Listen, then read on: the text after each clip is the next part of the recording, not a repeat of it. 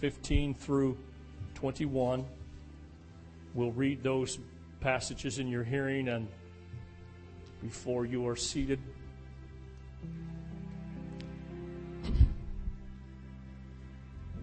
I feel such an overwhelming expression of His presence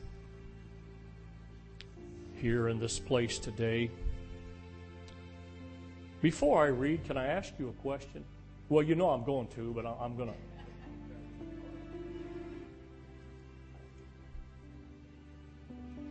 And this is just a question I want you to ponder. Have we lost our passion for the things of God?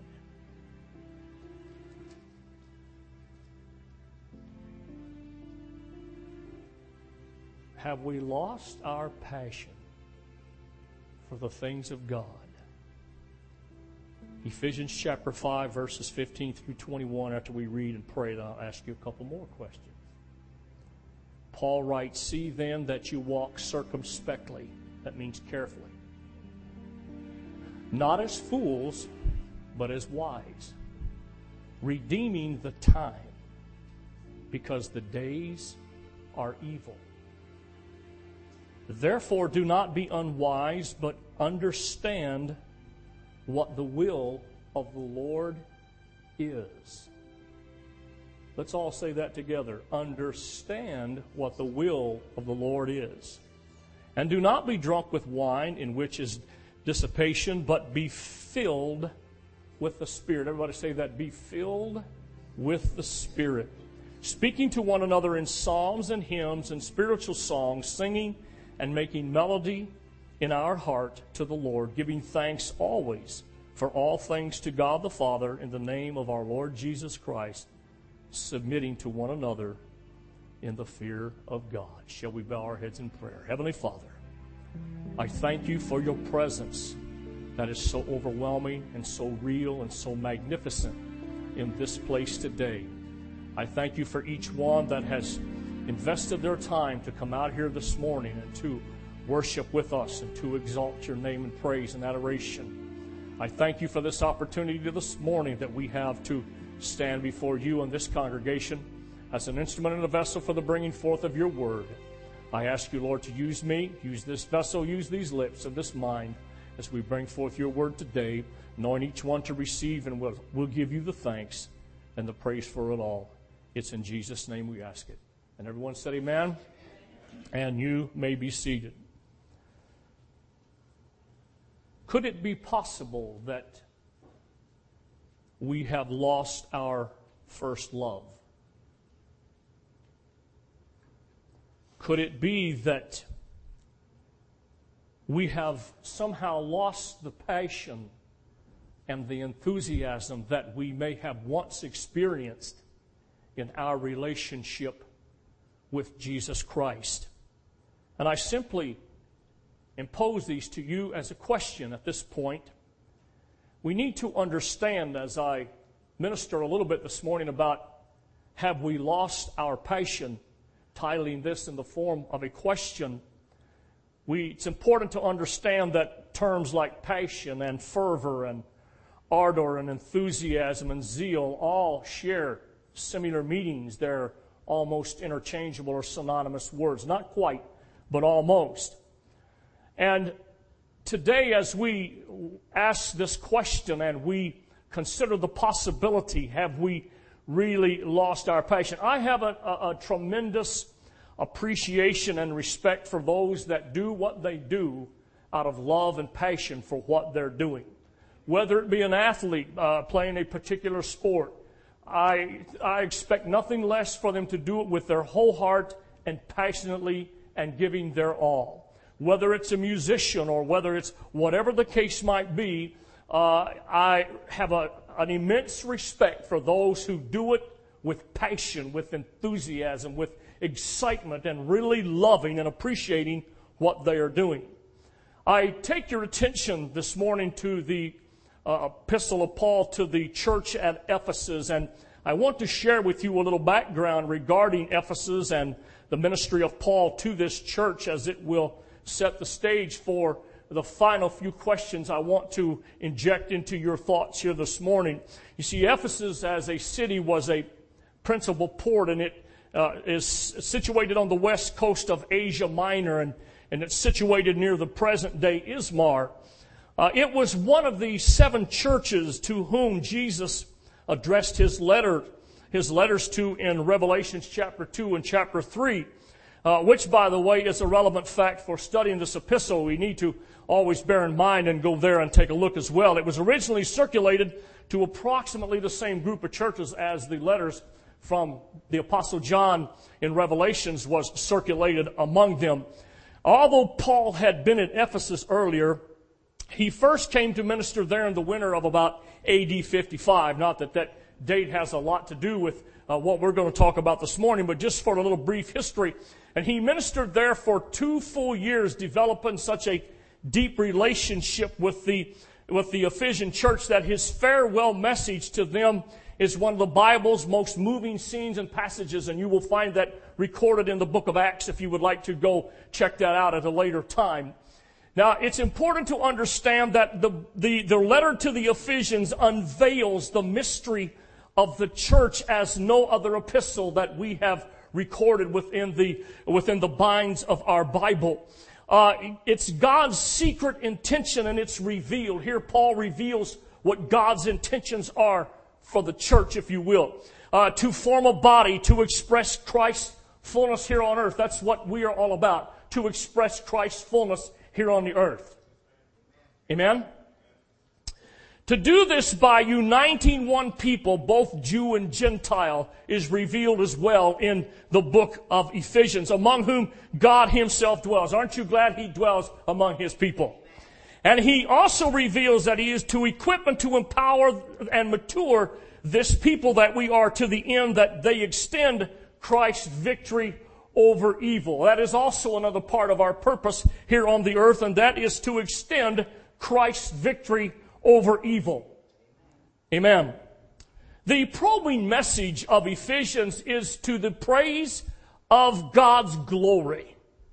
That's the overwhelming, the probing message of, of the book of Ephesians is the pra- to, to the praise of His glory. The word glory occurs eight times and it refers to the exceeding excellence of God's love. Amen. His wisdom and His power also are, uh, uh, uh, refers to those as well. You see, the magnificent goal is Jesus, uh, or, or I should say the magnificent goal is Jesus' announced commitment to build a glorious, to build a mature and a ministering church not having spot and not having wrinkle. You see, Ephesians unfolds the process by which God is bringing the church to its destined purpose in Jesus Christ. Basic maturing steps are taken towards the church's appointed engagement in battle with dark powers. First of all, before the church is called to war, the church is taught to walk. Amen? And before the, we, or before being called to walk, the church is taught where she stands. And, and the epistle here divides into basically two particular sections. First of all, the believer's position and then the believer's practice. You see, the recurrent term in Christ sums up the Christian position. We are to be in Christ Jesus. Amen. And it sums up our position as having been given every spiritual blessing. In fact, several of these blessings are enumerated throughout Paul's writing to the church at Ephesus, he talks about the church being chosen. He talks about the church being blameless. He talks about the church being adopted and accepted and forgiven and predestined. And he also talks about the church sealed. Amen?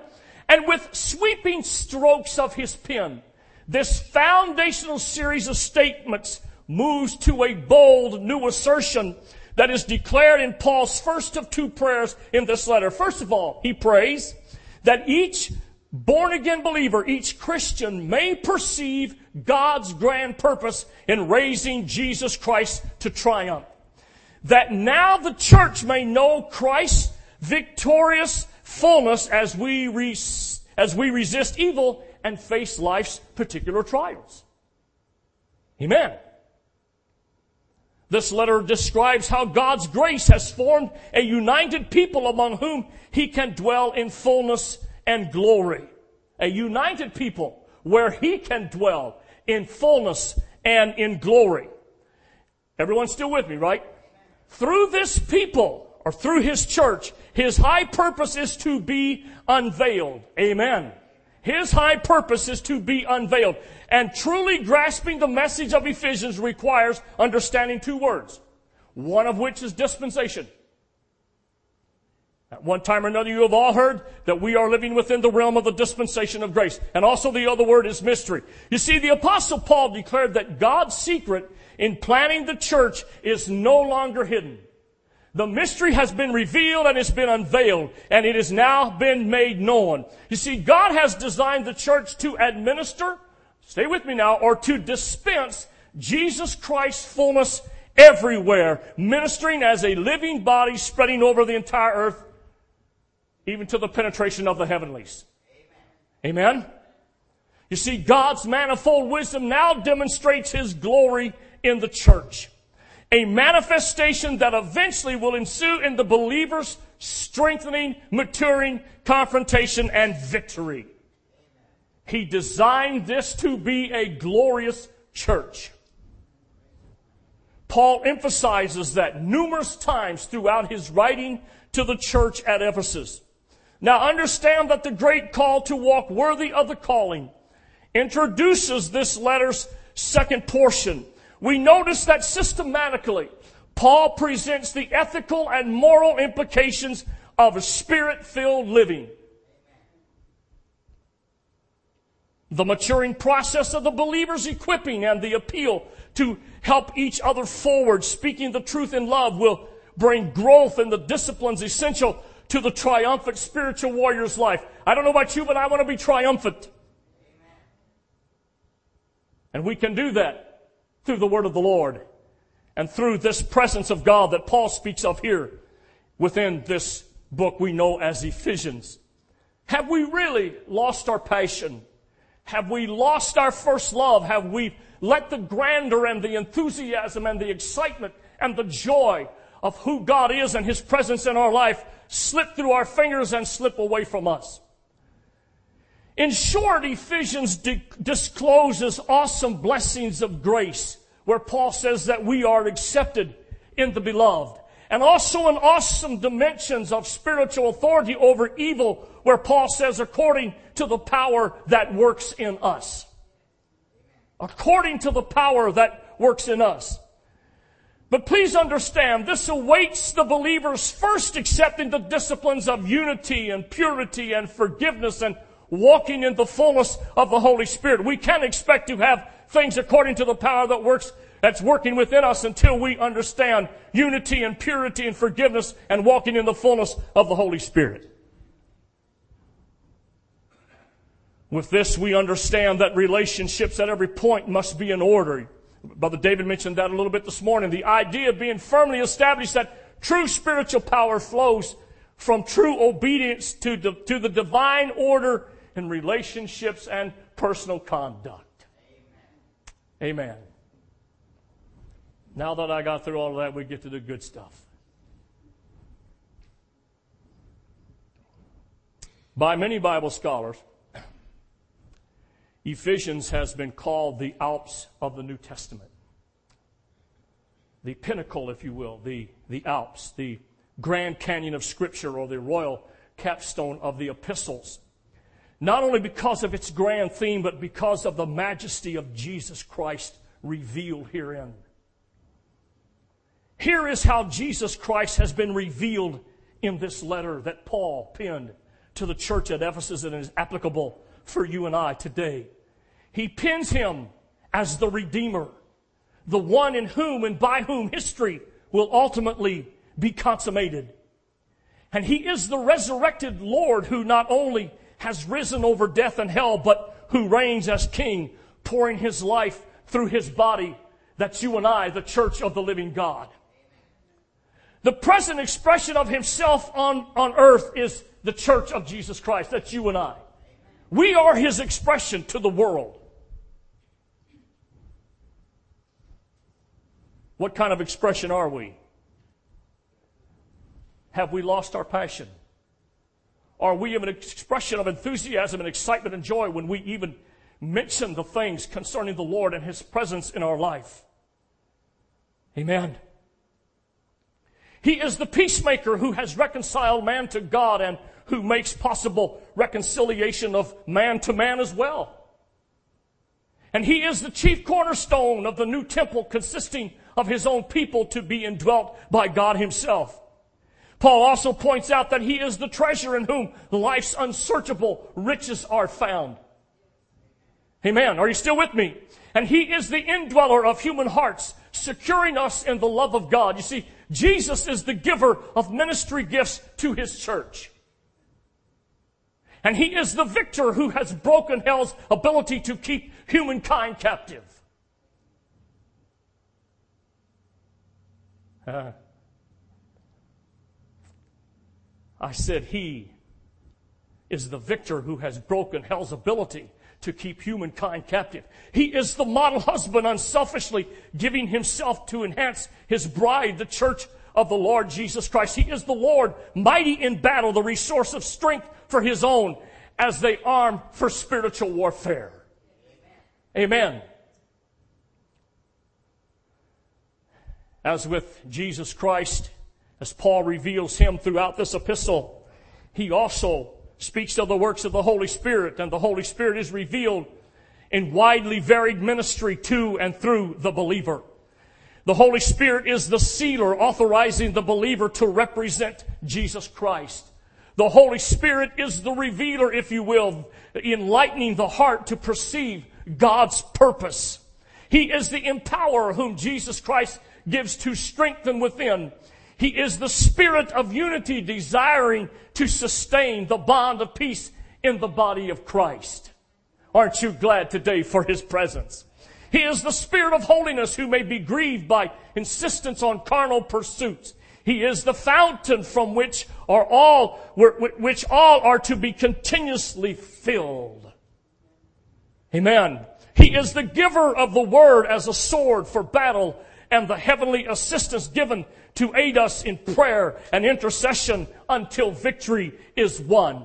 These are just a few of the things that Paul reveals in his letter to the church at Ephesus and to you and I today about Jesus Christ and his mission and his power and what he wants to do through the church of Jesus Christ. And I would simply have to have to ask again, how can we not be enthused and passionate about a God who loves us so much and has provided the means in which we can have life and have it more abundantly? I suppose that many of you, like myself, would think that a church such as the church at Ephesus, with this kind of a background, with this kind of teaching, Paul spent two years there, the apostle to the Gentiles, teaching them, preaching to them. He writes them a letter instructing them and encouraging them and reminding them of the basic truths that he taught them and he preached to them during his time and his visits with them. A people that he had grown so fond of and in his departure was a very emotional scene as you'll find recorded in the book of Acts when he when he reminded them or he, he informed them that his departure was at hand and, and he knew that he would never see them again. How could a church that was given so much, a church with such a background, a church with such a direct ministry from the apostle Paul, would ever lose their enthusiasm and you would think that they would forever be enthused and passionate in love with God and their Savior who had given them so much. You would think that, would you not? If you're leaning toward that mindset, we, we need to stop and reconsider for just a moment.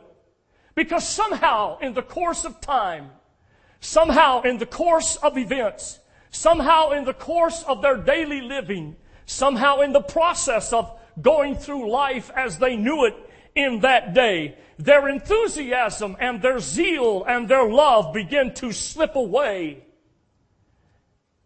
Their passion for the things of God and for the service of Jesus Christ begin to slip through their fingers. Their enthusiasm, their love and passion for Jesus Christ and the gospel had begun to dwindle and dwindle away.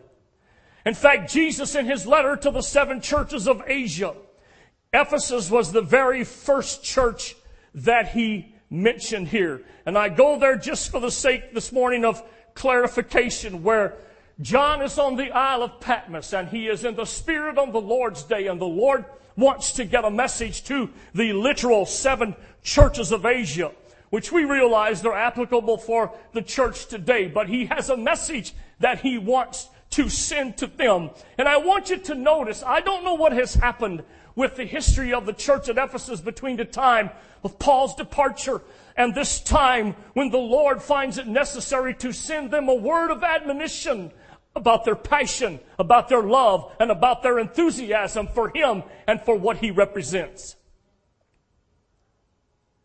Amen. Oftentimes in our human nature, things that we get involved in that are new and fresh, we go at them with a lot of enthusiasm and a lot of excitement and a lot of passion until the newness wears off and then we no longer, you know, we, we just don't have that drive and that zeal and that, and that enthusiasm that we once had. Now, I know I'm not the only one that, that, that goes through that.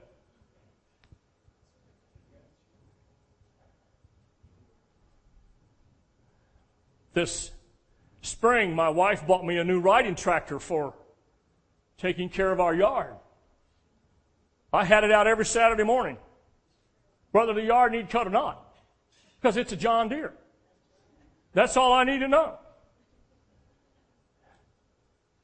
If the yard didn't need cut, I waxed the tractor.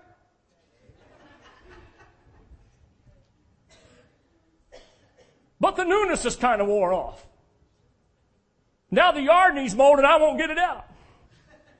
That's the way we are with humans. You know, we, we go at something and we, something's new and oftentimes that's the way we are in relationships. Uh oh. I, I, I won't stay here long because I'll get in trouble. But well, that's the way we are. We, it's something new. It's something exciting. We, we, we have a new friend. We have somebody that we can confide in and we're excited about it. We're enthused about God is blessing and He's doing all these great things. And, but somehow over time it begins to become just old stuff.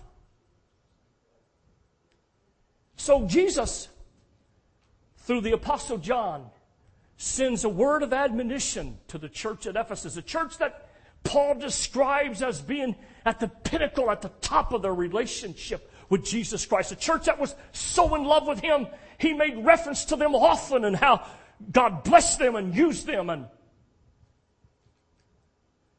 the Lord says that He has some things to say to them. The one who holds the seven stars in his right hand, who walks in the midst of the seven golden lampstands. He said, Look, church at Ephesus, I know your works. I know your labor. I know your patience. I know that you cannot bear those who are evil, and you have tested those who say that they are apostles and are not, and have found them liars. And I, I know that you have persevered and have patience, and you have labored for my name's sake and have not become weary. I, I, he says, I recognize all of these things about you, church at Ephesus. I, I acknowledge this and I commend you for these things and for, I commend you for your labor and I commend you for your patience and I commend you that, for the fact that you cannot bear those that are evil and that you've tested those who say they're apostles and are not and you've found them liars. I commend you for all of this stuff. But he said, I have one thing I need to talk to you about. He said, nevertheless, in all of this, in all of the good in all of this that you have done, he said, I have this against you that you have left your first love. Can I interpret that in more down to earth language in which we live today? They had lost their enthusiasm and their passion for the things of God. They were going through the motions. They were still preaching the truth. They were still preaching Jesus Christ. They were still wavering. They were still working and they were still testing those who were claiming they were apostles and they were still perseverance and they still had patience, but they just did not have the love that they once had for Him. They had not gone out and committed some atrocious act or some sin. They had not allowed immorality to filter its way into the church. They had not allowed false prophets to make their way in. They not, had not allowed false teaching to be spread from their, from their community, but they just simply did not have that zeal and that enthusiasm and that love that they once had when they first fell in love with Him. How many of you here today think that you really feel the same measure of excitement and zeal and enthusiasm for God that you did when you first met Him at the foot of an old rugged cross. That's what I thought. Because time, events, circumstances have a way of taking their toll on our love and our enthusiasm and our excitement for who we are and for what we are. They had done nothing amiss in sin. They simply lost their first love. The church hadn't denied the Lord Jesus Christ or His Spirit. They simply lost their enthusiasm. Perhaps with them as well as you and I, it would serve well for us to take heed to the words of the apostle Peter when he said, Beloved, I beg you as sojourners and pilgrims, abstain from fleshly lusts which war against the soul. I am by no means this morning suggesting that we pull in a shell like hermits and we don't live and work and we interact with the community and with society. But I am suggesting to you today that we need to take a real close look. And as Brother David mentioned in the class this morning, we need to allow God to search our heart and see if we're not allowing some things to take precedence over our love and enthusiasm for the things of God. Amen. By no means this morning am I saying anyone has thrown in the towel and anyone's ready to give up. I'm simply saying I wonder where the passion is that we may have once known in our relationship with Jesus Christ. And please don't misunderstand, I'm not talking about a bunch of emotional hype. I'm talking about a true, heartfelt passion and enthusiasm and excitement because Jesus Christ lives and abides in me. He lives and abides in our church, and the creator of all the universe has made his habitation among you and I, and the innumerable company of angels go with us each and every day. How can we not be excited about such a relationship? A relationship in which we did not have to work for, a relationship which we did not have to die for, we did not have to sacrifice anything for, we just had to accept it and receive it.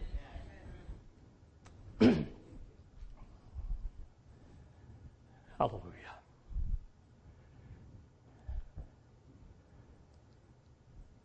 I observe the musicians up here often. I'm thrilled when I see the passion in their giving of themselves and their playing of their musical instruments.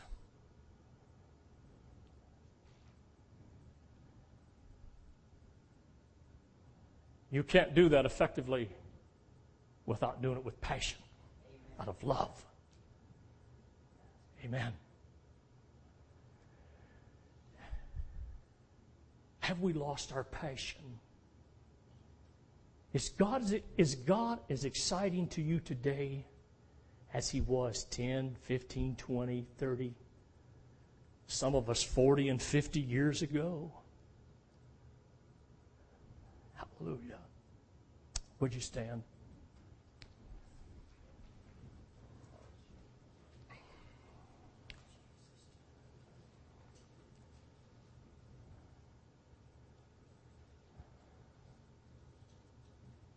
I couldn't help but notice the passion by some in our praise and worship this morning. But on the same token, I couldn't help but notice in some instances, the lack of passion. Where is the passion and the enthusiasm and excitement that we once knew? Maybe you still have that. I'm not suggesting that you don't. But if you don't, I challenge you today to refresh your relationship with Jesus Christ. I invite you to renew your love affair with the God who loves you more than life itself. With a God who, without hesitation, without reservation, without second thought, marched up the streets of Jerusalem bearing his cross to an old Golgotha's hill, laid himself on that old rugged tree, and gave his life so we could enjoy the pleasure of that relationship with Almighty God. Because prior to that, we had not a chance, not a ghost of a chance of ever knowing a relationship like we know with Him today. So I challenge you, I invite you, don't let that relationship grow cold and indifferent and second place. Make Him number one above all things. Keep that relationship alive and fresh. Stir up the gift that is in you. Be renewed in the spirit of your mind. And understand all He asks is your response and your love affair to be committed to Him and to Him alone. So this morning, as we sing, I invite you to come. If you feel like you need to renew your relationship, these altars are open. And no better place do I know of. And to come here, we will pray with you. Someone will pray with you. All of us will pray with you.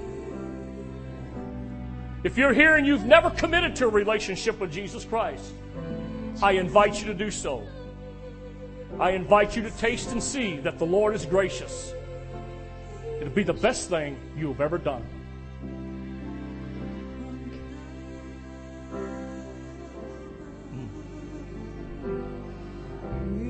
So I ask you one last time have we lost our passion? I love you. I love you Because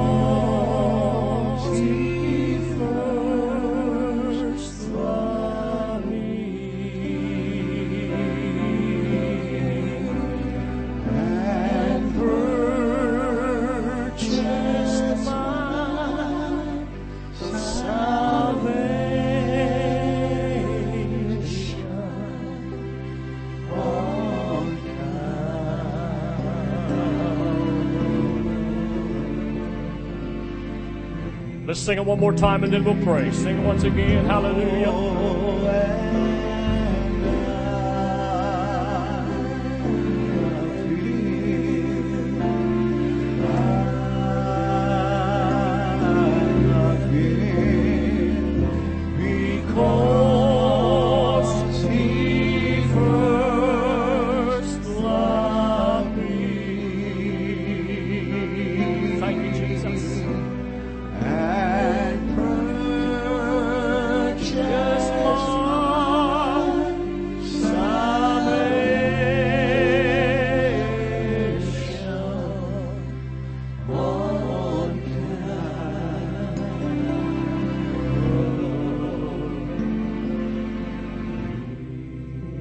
Us bow our heads together. Heavenly Father, I thank you and praise you for your presence, your power, and your glory that has permeated this place today.